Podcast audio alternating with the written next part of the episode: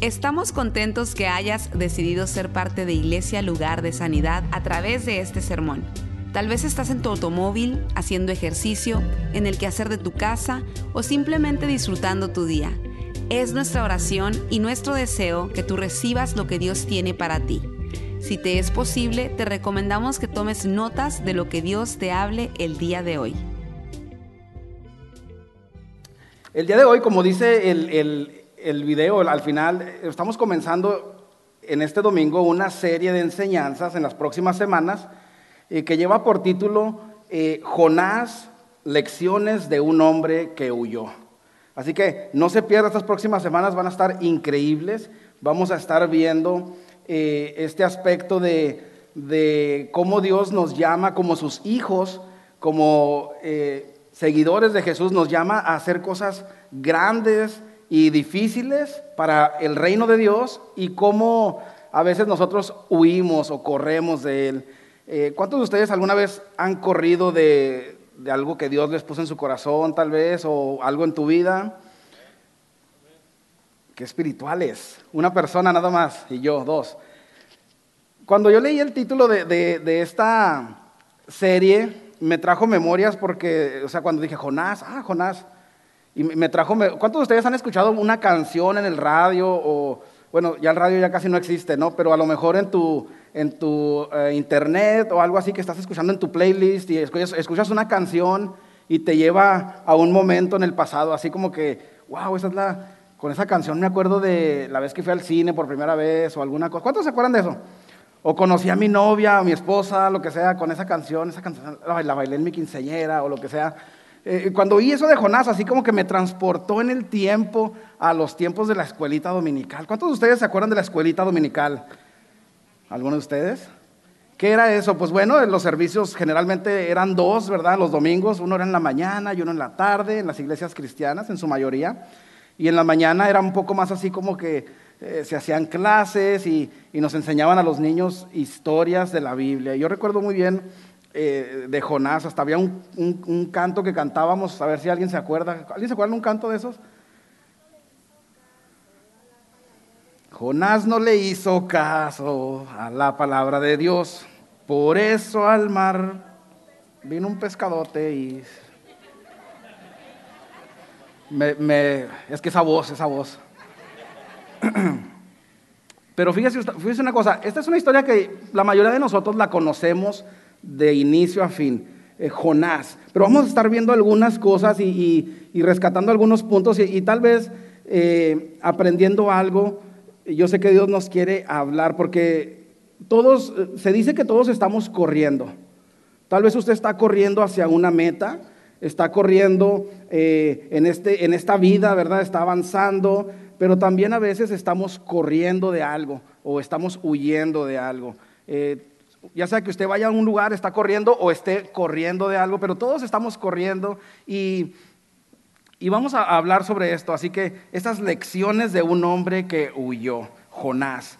Y Jonás, ese es el nombre de la, Jonás, lecciones de un hombre que huyó, es el nombre de la serie. El día de hoy vamos a estar hablando sobre cuando él huye de lo que Dios le llama. Y, el, el, mensaje de hoy lleva por título, eh, puedes correr, pero no te puedes esconder.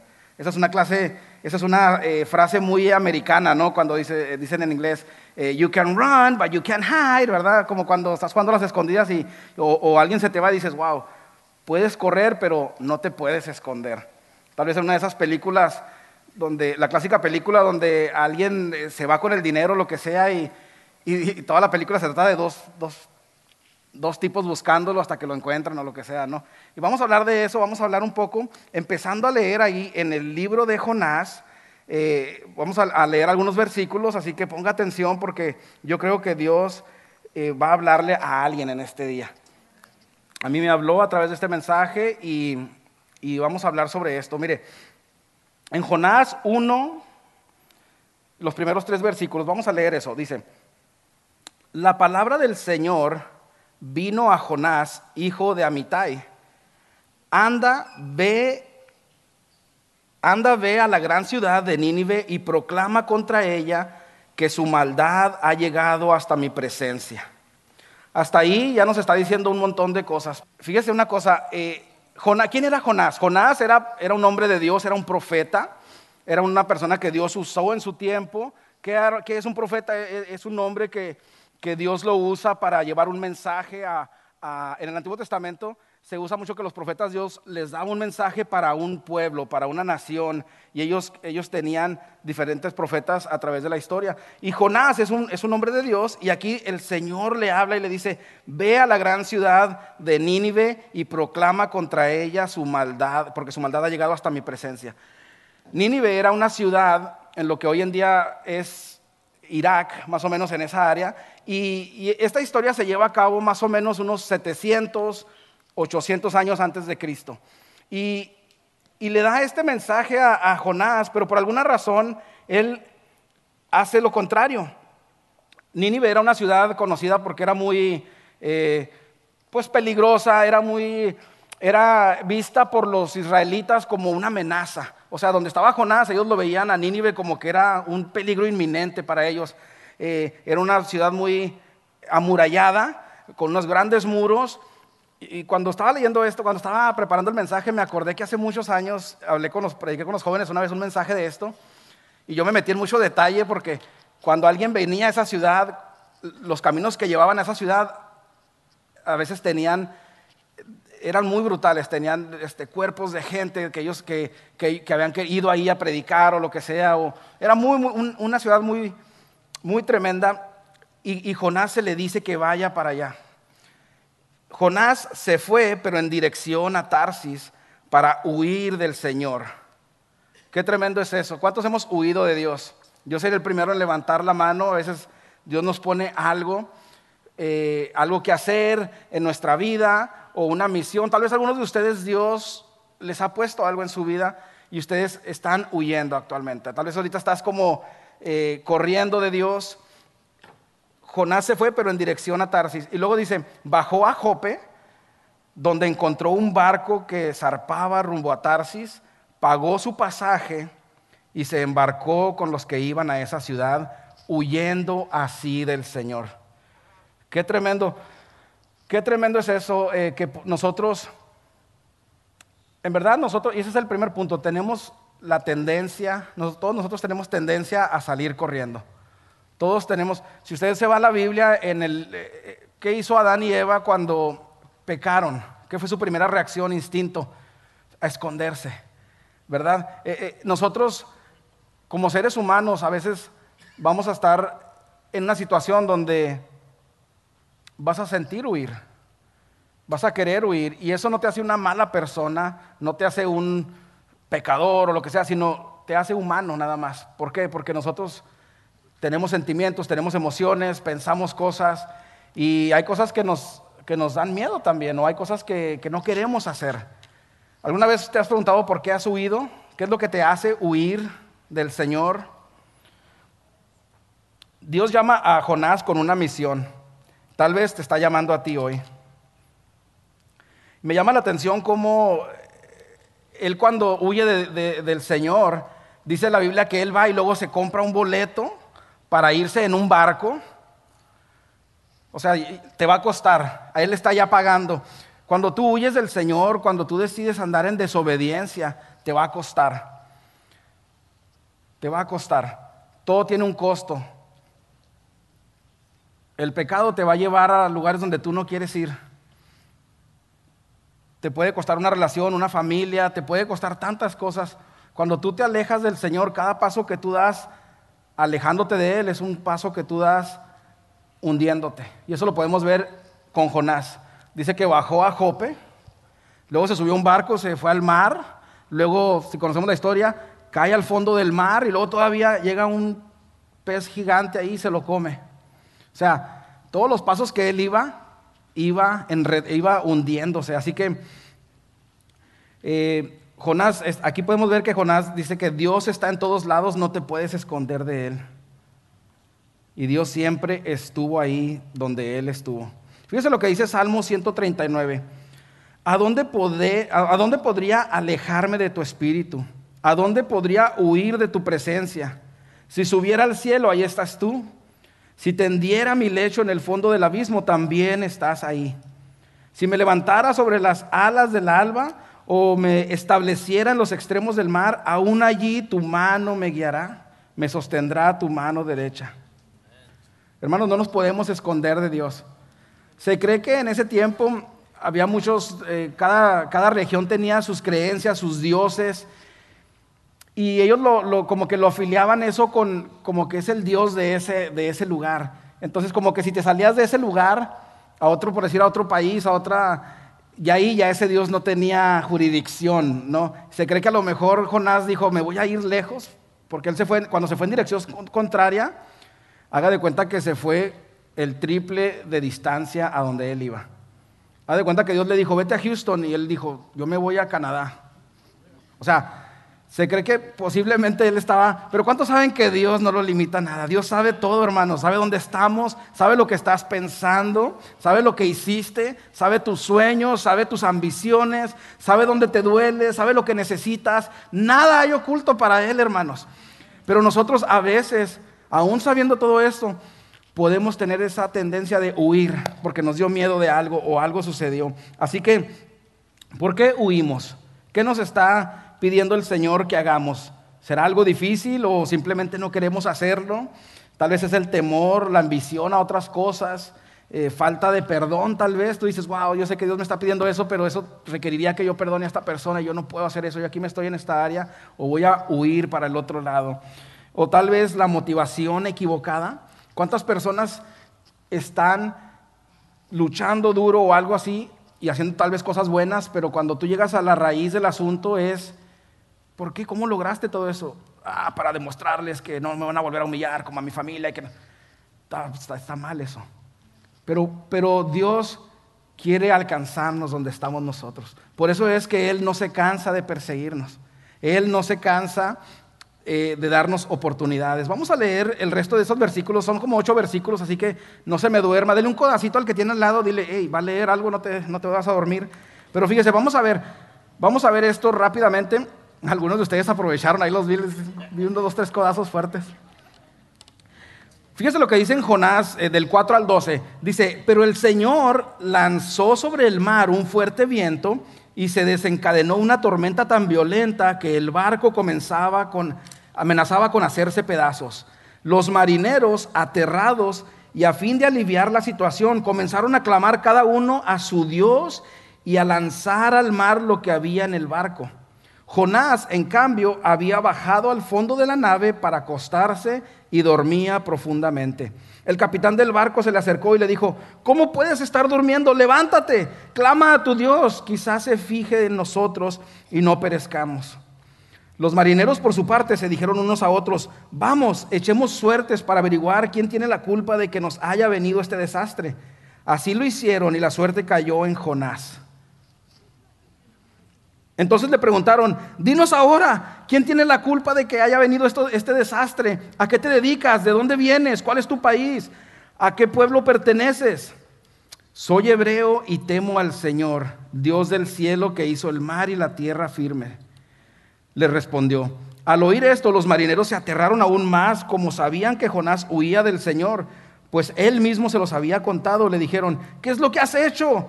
Pero el mar se iba enfureciendo más y más, así que preguntaron, ¿qué vamos a hacer contigo para que el mar deje de azotarnos? Tómenme y láncenme al mar, y el mar dejará de azotarlos. Les respondió, yo sé bien que por mi culpa se ha desatado sobre ustedes esta terrible tormenta. Wow, qué tremenda cosa es, hermanos, saber cuando uno está huyendo de Dios y uno está consciente de eso. Es como un, como un saco que tú te pones y ahí lo traes y tú sabes wow, yo estoy haciendo esto, pero yo sé que Dios me llamó a, aquello. Híjole, he estado dedicando mi, vida o mi tiempo a esto, pero en verdad Dios me está llamando. Es algo que tú ya sabes. Fíjese, Jonás haciendo todo esto que estaba haciendo, sabiendo ese llamado sobre su vida o esa asignación. Es el único profeta en el Antiguo Testamento que Dios lo llama de salir de su nación, básicamente como misionero, a proclamar a otra nación. Los demás profetas generalmente estuvieron en una área, pero qué tremendo el saber que Dios nos puede estar llamando hoy Y tal vez este mensaje no es para todos, pero es para alguien. Dios te está llamando, tiene tiempo llamándote, tiene tiempo buscándote y estás huyendo. No nos podemos esconder, no nos podemos esconder. Yo recuerdo en una ocasión yo trabajé en una fábrica de, no recuerdo qué hacíamos ahí, porque yo no era parte de la línea, entiéndanme. Una anécdota muy, yo entré a esa, fábrica, era un, necesitaba trabajar como dos meses y entré, pero cuando entré me dijeron, no, usted no va para la línea, usted va a hacer el mantenimiento de, con otros dos muchachos y nosotros hacíamos otro tipo de cosas. Pero, pero en, ese, en ese trabajo, uno de los muchachos, yo le empecé a hablar de Cristo y, y cuando le empecé a decir, oye, ya más o menos él vio por dónde iba la plática y me, me, me hace él, me dice, ay, no, no otra vez, oh, no, tengo una vecina esa vieja está ahí siempre, friegue y friegue que, Cristo, que, los cristianos. Y luego me fui para allá y ahí está otro. Y luego vengo aquí y ahora estás tú. Pero no, hombre, y me dio tanta risa, le digo yo, lo único que se me ocurrió decirle fue, es que Dios te está persiguiendo. Dios te está... Eh, y al último ya me fui de ahí, yo ya no supe qué pasó con él, pero, pero tuve la oportunidad de compartir un poco de mi testimonio y cosas así. ¿Y qué, eso, por qué me acordé? Porque Dios nos persigue, hermanos. Dios se encuentra y, número dos dice, no puedes correr más que Dios. ¿Qué pasa cuando corres? Si nos pusiéramos todos aquí a, la pista aquí a correr, ¿qué pasaría? Aparte de que yo ganaría el primer lugar, generalmente nos vamos a cansar. Si el clima no está bien, nos vamos a... Nos podemos fatigar, nos podemos este, frustrar vamos a querer renunciar y, tal vez tú estás aquí y has corrido demasiado y estás cansado y estás frustrado. Ya lo has hecho demasiado y, y has corrido y sabes qué? Dios no se va a cansar, no puedes correr más que Él. Aquí podemos ver que está hablando de unas tormentas, ¿verdad? La tormenta que azotó a, Jonás. Se dice que cuando eh, tú eres un creyente, un seguidor de Jesús, estás tratando de vivir bien para Dios o lo que sea, van a haber varias diferentes tormentas que te pueden tocar y que vas a pasar en tu vida. Hay tormentas que Dios te va a permitir que pases o las va, te las va a hacer para, que, para protegerte. Tal vez fuiste, no sé, rechazado de algún lugar, tal vez te fue mal en un lugar y, y es una tormenta para ti, pero, pero es Dios mismo salvándote la vida. Porque si Dios te da eso o te hubiera permitido seguir con eso, te ibas a perder. Dios te estaba protegiendo.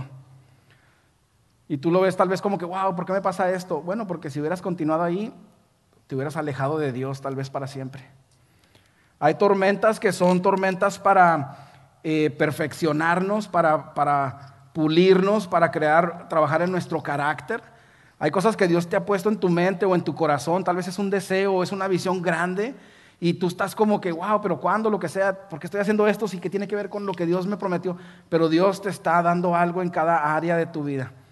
Cada prueba que tú pasas, cada tormenta, Dios está desarrollando algo en tu carácter, te está dando nuevas herramientas. Si podemos ver la vida de José, ustedes recuerdan José, el soñador, él desde que, desde que salió de su casa, sus hermanos primero lo, querían matar y luego lo arrojan en un pozo, luego lo venden como esclavo. Y Dios le había dado un sueño a él, unos sueños. Y todo, él tuvo que pasar una serie de cosas, de pesadillas, de tormentas, para poder tener el carácter que necesitaba y todo lo que, para, llegar a ser básicamente el, el vicepresidente de la nación más poderosa en ese momento. Fue a prisión, acusado falsamente, pero llegó un día donde estuvo listo para el reto. Entonces hay ese tipo de tormentas. Y tal vez tú estás pasando una de esas tormentas, no te rindas.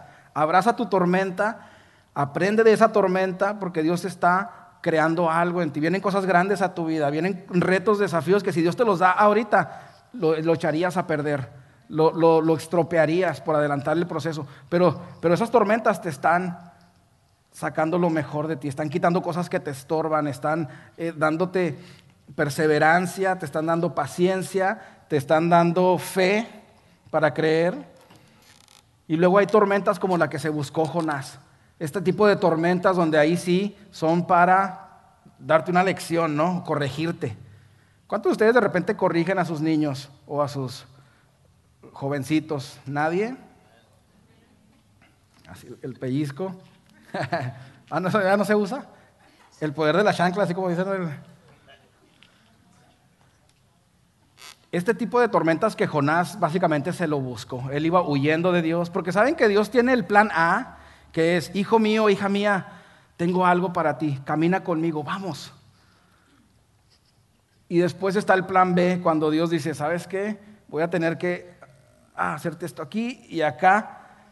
Y a veces ahí vamos nosotros, seguimos yendo en la otra. Y Dios tiene que de repente darnos una, ¿cómo dije esa palabra para que se oiga más? Un correctivo, ¿no? Porque por amor. ¿Dónde vamos a estar mejor que en las manos de Dios, haciendo lo que Él nos llamó a hacer? Póngase a pensar en eso.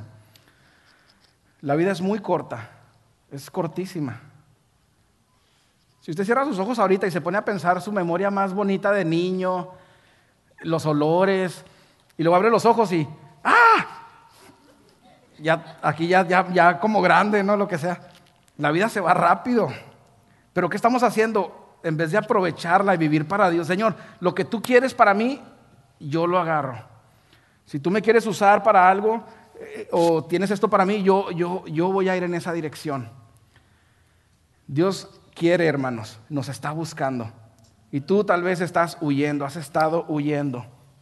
Entonces, eh, dice en Jonás 1.6, el capitán del barco se le acercó y le dijo, ¿cómo puedes estar durmiendo? Levántate, clama a tu Dios.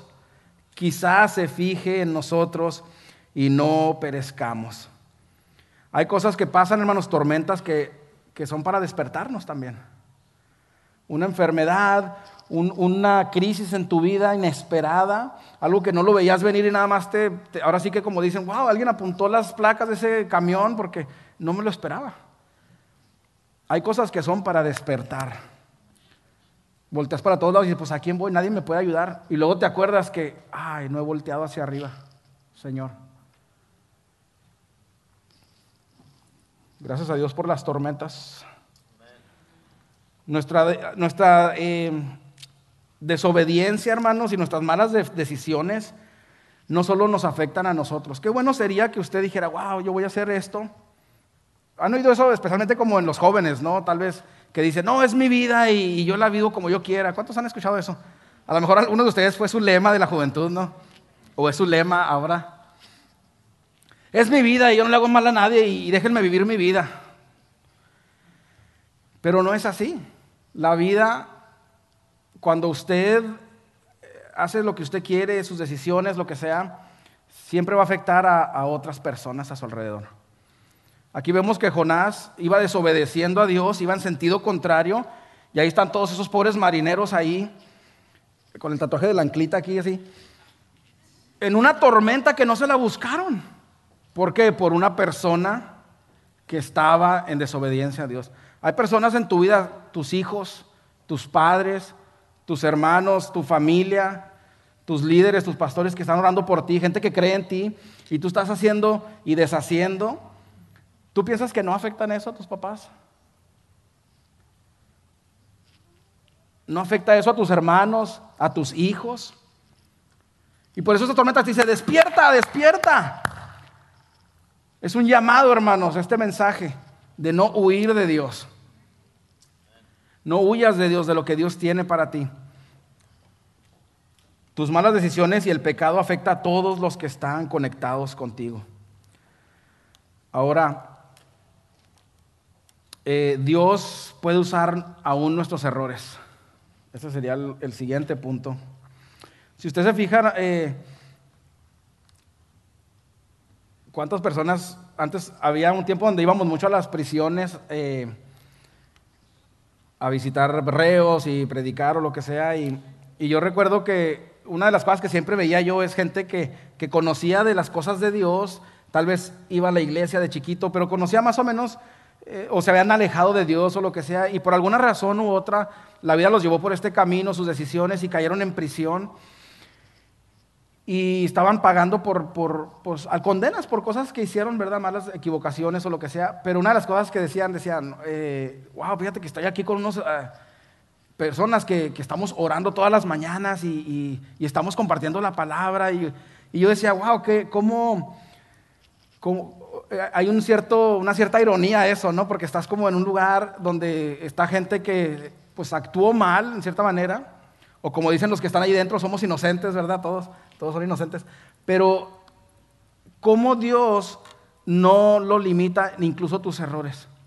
Él, aquí podemos ver en la historia de Jonás que aunque él estaba huyendo, aunque él estaba en esa tormenta, fíjense lo que dice, vamos a leer Jonás 1 del 15 al 16, dice, así que tomaron a Jonás y lo lanzaron al agua y la furia del mar se aplacó. Al ver esto, fíjense lo que hicieron los marineros, se apoderó de ellos un profundo temor al Señor, a quien le ofrecieron un sacrificio y le hicieron votos. O sea, adoraron a Dios. Wow, este, nomás arrojamos a este Jonás, realmente este era Dios. O sea que Dios básicamente dijo, voy a tratar ahorita contigo, Jonás, pero vamos a, a usar esta experiencia para que otras personas conozcan de mi poder. Dios siempre encuentra una manera de traer gloria a su nombre a pesar de nuestra desobediencia. Hay un versículo ahí en Romanos 5:20 que dice, la ley de Dios fue entregada para que toda la gente se diera cuenta de la magnitud de su pecado. Pero mientras más pecaba la gente, más abundaba la gracia maravillosa de Dios. Así que esta es una gran historia, hermanos, y, por favor no se pierdan las, siguientes semanas porque va a estar buenísimo. Pero Dios no tiene preferidos. A veces usted puede ver a una persona que va a la iglesia o que, wow, esa persona, qué bonito Dios la usa o lo que sea. Ha de ser un, VIP de Dios, ¿no? Uno de esos favoritos, como que cuando nació Dios se rió con él, nada más, lo que sea. Pero, pero Dios nos ama a todos por igual. Y Él tiene algo grande y bonito y espectacular para cada uno de nosotros. Y a veces el enemigo va a querer venir a decirte a, tu vida como que tú no, tú no eres como Él o como aquella, o no, tú eres diferente, tú acá. No, no, no. Dios tiene algo especial para ti. Algo que es diferente a lo de los demás. Hay gente con la que tú te vas a rodear, que tú vas a poder impactar, vas a poder eh, brillar para ellos para que vean el amor de Dios que otras personas no. Tú, andas en lugares donde yo no ando, ni donde ninguno de nosotros anda. Andas metido a veces en lugares donde tú dices, wow, que nadie me la va a creer que estuve aquí, ¿no? No sé. Pero todos tenemos, y digo esto, hermanos, porque a veces nosotros nos, nos aplastamos a nosotros mismos, como que nos descalificamos. Y no debe de ser así. Dios te ha llamado a algo. La mayoría de nosotros ya está como que, wow, yo sé lo que Dios me llamó y estoy corriendo no sé por qué, estoy dilatando eso, estoy yéndome en la dirección contraria. Eh, me llama la atención cómo el enemigo te va a abrir siempre las puertas a la otra opción de la desobediencia.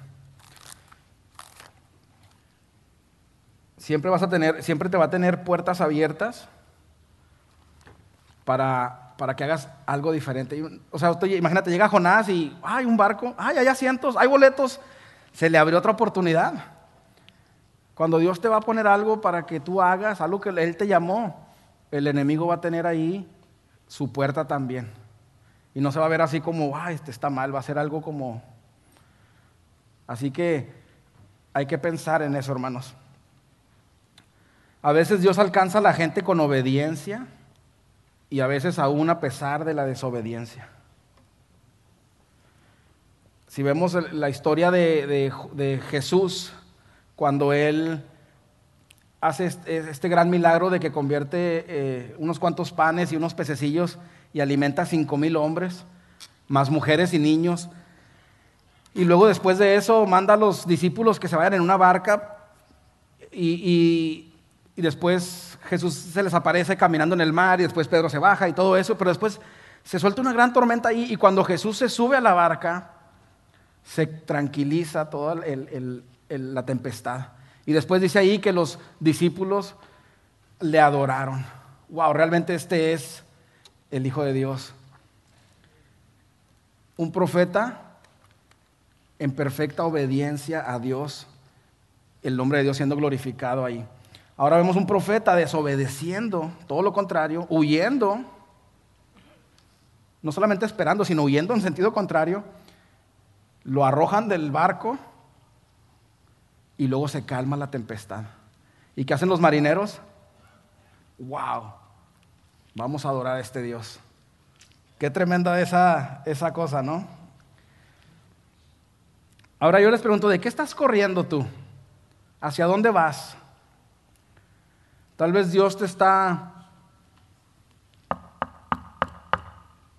llamando a tu puerta, recordándote una vez más de que, de que es muy cansado, que él, para empezar, Él nunca se va a cansar, siempre va a estar ahí, no te puedes esconder. El amor de Él es infinito para ti. Ya no corras más. Dios quiere que descanses en Él, quiere que, hagas una decisión por Él. Él tiene grandes cosas para ti, bonitas cosas. Ahora, Él no está buscando perfección, pero sí está buscando que vayas en esa dirección. No de la perfección, pero dirección, por decir, Jonás iba en dirección contraria. Dios quiere que camines en dirección a Él. Camina hacia Él. Te vas a tropezar seguramente, claro que sí, todos lo hemos hecho. Te vas a equivocar, wow, no debía haber hecho eso, claro que sí, pero no te detengas, levántate y continúa avanzando en la dirección que Dios tiene delante de ti. Y no te, no te estaciones, avanza, avanza. Fíjese lo que dice en Hebreos 12, los primeros versículos. Yo, yo, estuvimos hablando de esto un poquito el martes, pero dice que que por tanto también nosotros, que estamos rodeados de una multitud tan grande de testigos, despojémonos del lastre que nos estorba, en especial del pecado que nos asedia, y corramos con perseverancia la carrera que tenemos por delante. Fijemos la mirada en Jesús, el iniciador y perfeccionador de nuestra fe, quien por el gozo que le esperaba soportó la cruz o sea, él sabía que iba a estar en unos momentos ya con el Padre, que eso, eso le permitió a él decir, ¿sabes qué? La cruz que fue algo terrible, una muerte espantosa por asfixia. Soportó la cruz menospreciando la vergüenza que ella significaba y ahora está sentado a la derecha del trono de Dios, como cantábamos hace un momento.